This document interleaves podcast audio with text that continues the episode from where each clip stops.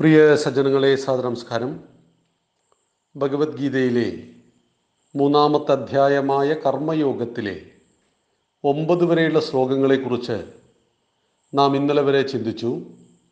ഇന്ന് പത്താമത്തെ ശ്ലോകത്തെക്കുറിച്ചാണ് നമുക്ക് ചിന്തിക്കേണ്ടത്.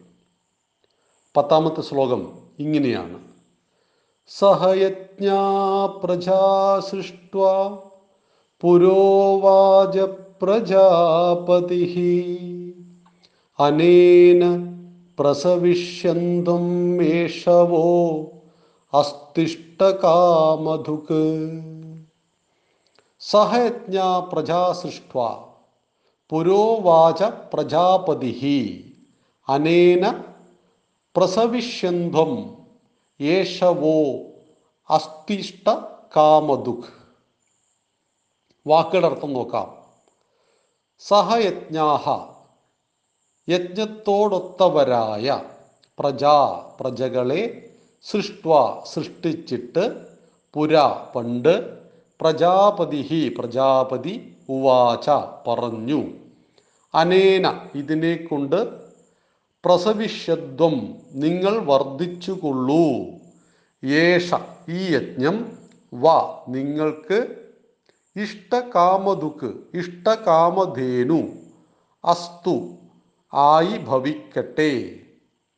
ആദിയിൽ യജ്ഞസഹിതന്മാരായ പ്രജകളെ സൃഷ്ടിച്ചിട്ട് ബ്രഹ്മാവ് ഇതിനെ കൊണ്ട് നിങ്ങൾ വർദ്ധിച്ചുകൊള്ളൂ എന്നും ഈ യജ്ഞം നിങ്ങൾക്ക് ഇഷ്ടകാമധേനുവായി ഭവിക്കട്ടെ എന്നും പറഞ്ഞു. ഇവിടെ വളരെ മഹത്തായ ഒരു ആശയമാണ് പത്താമത്തെ ശ്ലോകത്തിലൂടെ ഭഗവാൻ നമ്മെ പഠിപ്പിക്കുന്നത്. സഹയജ്ഞന്മാർ എന്ന് വെച്ചാൽ ആരാണ്? ഈ പ്രപഞ്ചത്തിൽ മനുഷ്യൻ മാത്രമല്ല. നമുക്ക് ചുറ്റിലും കോടാനുകോടി ജീവജാലങ്ങൾ നഗ്നനേത്രങ്ങൾ കൊണ്ട് കാണാത്ത സൂക്ഷ്മാണുക്കൾ മുതൽ കടലിലെ ഏറ്റവും വലിയ മത്സ്യമായ നീലത്തിമിംഗലം വരെ നീണ്ടുകിടക്കുന്ന ഒരു വലിയ ശൃംഖല. ഇതെല്ലാം തന്നെ ഈ ഭൂമിയെ നിലനിർത്തുവാൻ അല്ലെങ്കിൽ പ്രപഞ്ചത്തെ നിലനിർത്തേണ്ട സഹയജ്ഞരാണ്. നേരത്തെ നാം സൂചിപ്പിച്ചിരുന്നു മനുഷ്യന് മനുഷ്യനായി ജീവിക്കുവാൻ മനുഷ്യൻ മാത്രം പോരാ. സകല ജീവജാലങ്ങളും സൂക്ഷ്മാണു മുതൽ വലിയ ആന വരെ ഒരു കരയെക്കുറിച്ച് ചിന്തിക്കുമ്പോൾ എല്ലാ ജീവജാലങ്ങളും അവരവരുടെ ധർമ്മം കൃത്യമായി ചെയ്യുമ്പോഴാണ് നമുക്ക് മനുഷ്യരായി ജീവിക്കുവാൻ പോലും സാധ്യമാകുന്നത്. ചെടികൾ നെൽക്കതിർ അതിന്റെ ദൗത്യം ചെയ്യുമ്പോഴാണ് നമുക്ക് നെല്ല് കിട്ടുന്നത്. നെല്ല് അരിയാക്കി മാറ്റുവാനും അത് ഭക്ഷണമാക്കി മാറ്റുവാനും നമുക്ക് കഴിയണമെങ്കിൽ നെല്ലിനെ മുളപ്പിക്കുന്ന ആവശ്യമായ സൂക്ഷ്മാണുക്കൾ ഭൂമിയിൽ ഉണ്ടാവണം.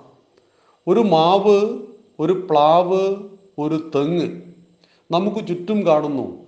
അവയെല്ലാം അവരവരുടെ കർമ്മത്തെ കൃത്യമായി ചെയ്യുന്നു. അനേക ജീവജാലങ്ങളെ കാണുന്നു.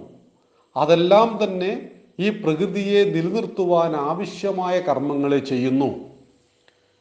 നമ്മുടെ വീട്ടിലെ മാവിൽ നിന്ന് ഒരു മാങ്ങ കടിച്ചെടുത്തുകൊണ്ട് അണ്ണാറക്കണ്ണൻ തൊട്ടടുത്ത പറമ്പിലേക്ക് ഓടുന്നു മനുഷ്യൻ ആധാരം നോക്കിയിട്ടാണ് ഭൂമി എന്റേത് നിന്റേത് എന്ന് പറയുന്നത്. എന്നാൽ ജീവജാലങ്ങൾക്ക് ഇത് ബാധകമല്ല. എന്റെ വീട്ടിലെ മാവിലുണ്ടായ മാവിന്റെ മാങ്ങയുടെ വിത്തുമായിട്ട് അണ്ണാറക്കണ്ണനും കിളികളുമെല്ലാം അനേക പറമ്പുകളിൽ ഭൂമിയിലേക്ക് ഇതിനെ വ്യാപിപ്പിക്കുന്നു. അതായത് എന്റെ വീട്ടിലുണ്ടായിരിക്കുന്ന ഒരു മാവിന്റെ കുട്ടികൾ അതിന്റെ അഞ്ചോ പത്തോ കിലോമീറ്റർ ചുറ്റളവിൽ പക്ഷികളും അതുപോലെയുള്ള മറ്റ് ജീവജാലങ്ങളും അതിന്റെ കുഞ്ഞുങ്ങളെ എത്തിക്കുന്നു. അവർ ഈ കർമ്മം കൃത്യമായി ചെയ്യുന്നത് കൊണ്ട് തന്നെ പ്രകൃതി പച്ചപ്പിനെ അണിയുന്നു. മേഘങ്ങൾ വർഷിക്കുന്നു. അത് മല കുടിച്ചു തീർക്കുന്നു. അവിടെ ജലസ്രോതസ്സുകളായിട്ട് ഭൂമിയിലെ കിണറിലൂടെ നമുക്ക് ശുദ്ധജലത്തെ ലഭിക്കുന്നു. അങ്ങനെ നമുക്ക് ചുറ്റും ചേതനവും അചേതനവുമായ എല്ലാ ജീവജാലങ്ങളും സ്വകർമ്മത്തെ കൃത്യമായി അനുഷ്ഠിച്ചുകൊണ്ട് മുന്നോട്ട് പോകുമ്പോൾ നാം നമ്മുടെ കർമ്മത്തെ യജ്ഞമായി ചെയ്യണം. യജ്ഞമെന്ന് വെച്ചാൽ എന്തായിരുന്നു എന്ന് നാം സൂചിപ്പിച്ചു? ഈശ്വരാർപ്പണമായി ചെയ്യുന്ന കർമ്മമാണ് യജ്ഞം എന്ന് പറയുന്നത്. ചൂഷണം എന്നൊരു വാക്ക് ഭാരതത്തിന്റെ ഒരു നിഘണ്ടുവിലുമില്ല. പ്രകൃതിയെ ചൂഷണം ചെയ്യുക മറ്റത് മറ്റൊന്നിനെ ചൂഷണം ചെയ്യുക നദിയെ ചൂഷണം ചെയ്യുക മലകളെ ചൂഷണം ചെയ്യുക നമ്മൾ കേട്ടിട്ടുണ്ട്. മലകളെ ചൂഷണം ചെയ്ത് ചെയ്ത് നമ്മുടെ കേരളത്തിൽ ഒരു മഴ പെയ്താൽ താങ്ങുവാൻ കഴിയാത്ത രീതിയിൽ മലകൾ ഇല്ലാതായിപ്പോയി. രണ്ടായിരത്തി പതിനെട്ടിലും രണ്ടായിരത്തി പത്തൊമ്പതിലും നമുക്ക് അനാവശ്യ വൃഷ്ടിയോ അതിവൃഷ്ടിയോ ഒന്നും സംഭവിച്ചിട്ടില്ല. അവശ്യ വൃഷ്ടി മാത്രമേ ഉണ്ടായിട്ടുള്ളൂ. എന്നിട്ടും അത് താങ്ങാൻ കഴിയുന്നില്ല. എന്തുകൊണ്ട്? ചൂഷണം ഈ വാക്കിന് നമ്മുടെ നാട്ടിൽ അത്രയേറെ പ്രാധാന്യമുണ്ടായി. നിങ്ങൾ സമ്പന്നരായിക്കോളൂ മലകളെ വെട്ടിമുറിച്ചോളൂ. നിങ്ങൾ സമ്പന്നരാവൂ കാടുകളെ ഇല്ലാതാക്കൂ.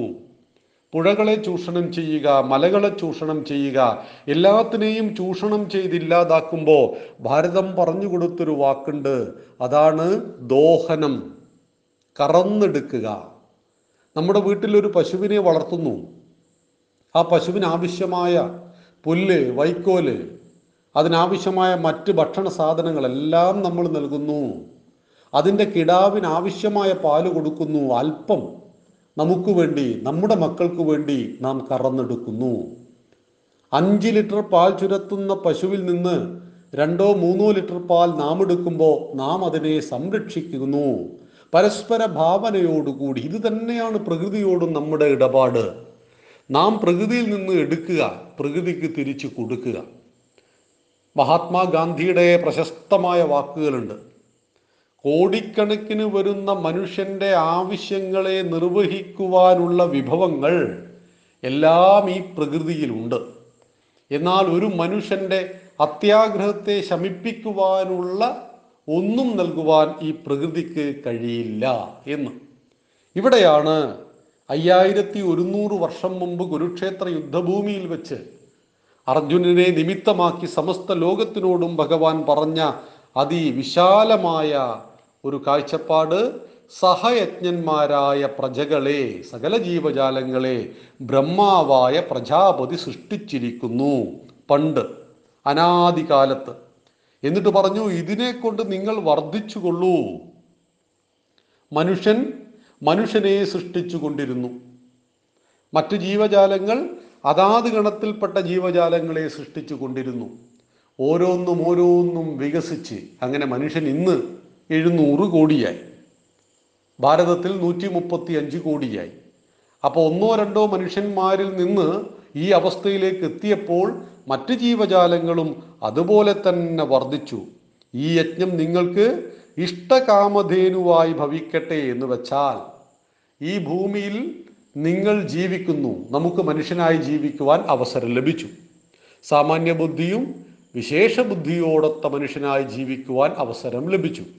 ഈ സമയത്ത് ഈ യജ്ഞം ഈ ജീവിതം നമുക്ക് ഇഷ്ടകാമധേനുവായി ഭവിക്കട്ടെ.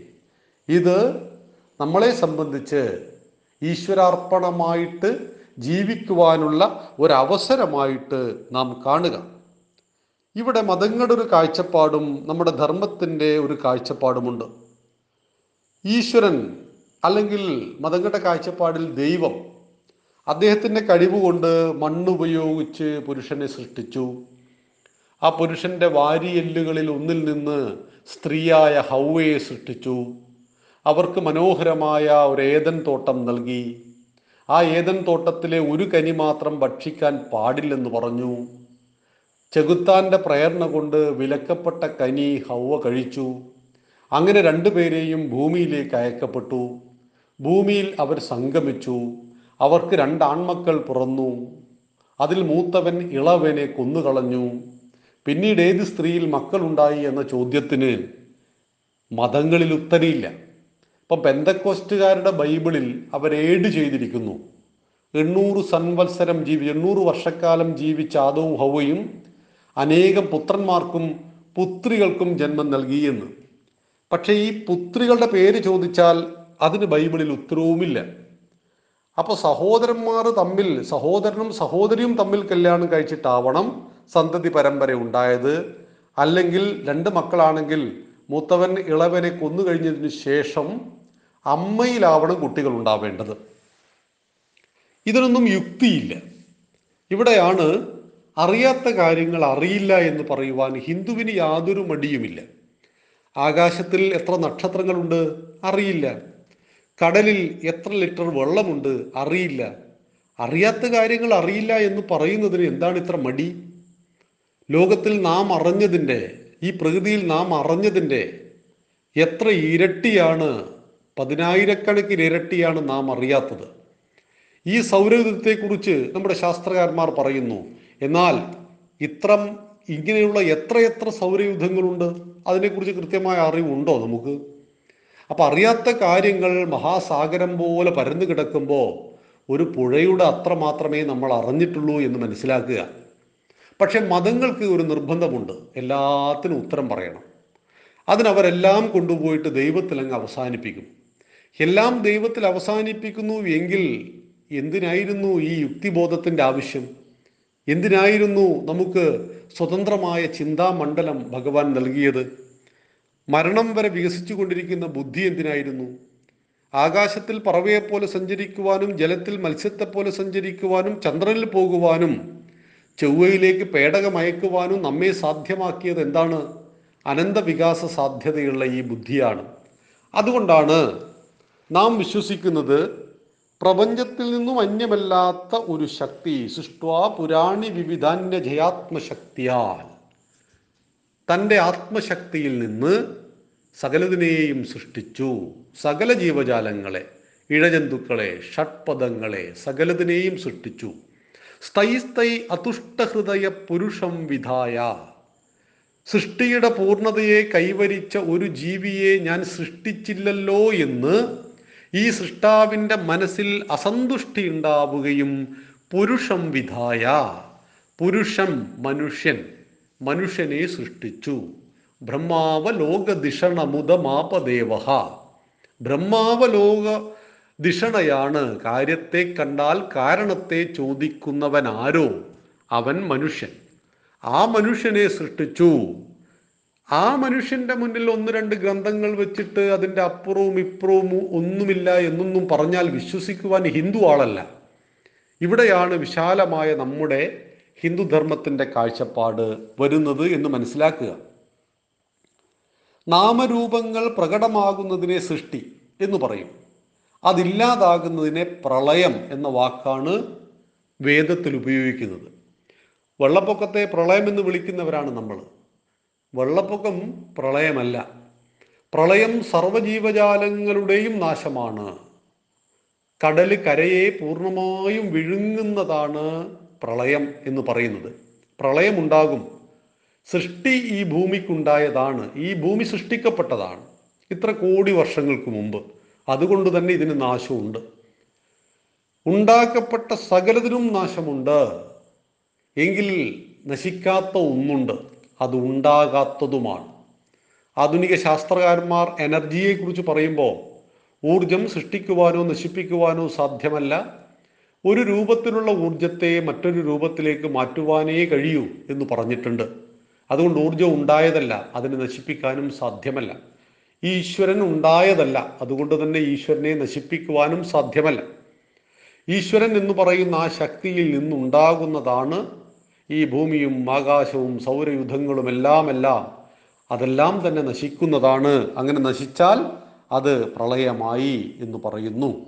ഇവിടെയാണ് പത്താമത്തെ ശ്ലോകത്തിലൂടെ ഭഗവാൻ നമ്മെ പഠിപ്പിക്കുന്നത് ബ്രഹ്മാവ് പ്രജാപതി പണ്ട് സകല ജീവജാലങ്ങളെയും സൃഷ്ടിച്ചു. ആ ജീവജാലങ്ങളെല്ലാം തന്നെ അവരുടെ യജ്ഞം കൊണ്ട് വളർന്നു വളർന്നു കൊണ്ടിരുന്നു. അവരുടെ വംശത്തെ ഇരട്ടിപ്പിച്ച് ഇരട്ടിപ്പിച്ചു കൊണ്ടിരുന്നു. ഈ യജ്ഞം ഈ കർമ്മം നിങ്ങൾ ഇഷ്ടത്തോടുകൂടി ചെയ്യേണ്ടതാണ്. ഇഷ്ടകാമധേനുവായി ഭവിക്കട്ടെ എന്ന് ഭഗവാൻ അർജുനനെ ഉപദേശിക്കുകയാണ് കർമ്മയോഗത്തിലെ പത്താമത്തെ ശ്ലോകം. പതിനൊന്നാമത്തെ ശ്ലോകത്തെക്കുറിച്ച് നമുക്ക് നാളെ ചർച്ച ചെയ്യാം. നന്ദി നമസ്കാരം. വന്ദേ മാതരം.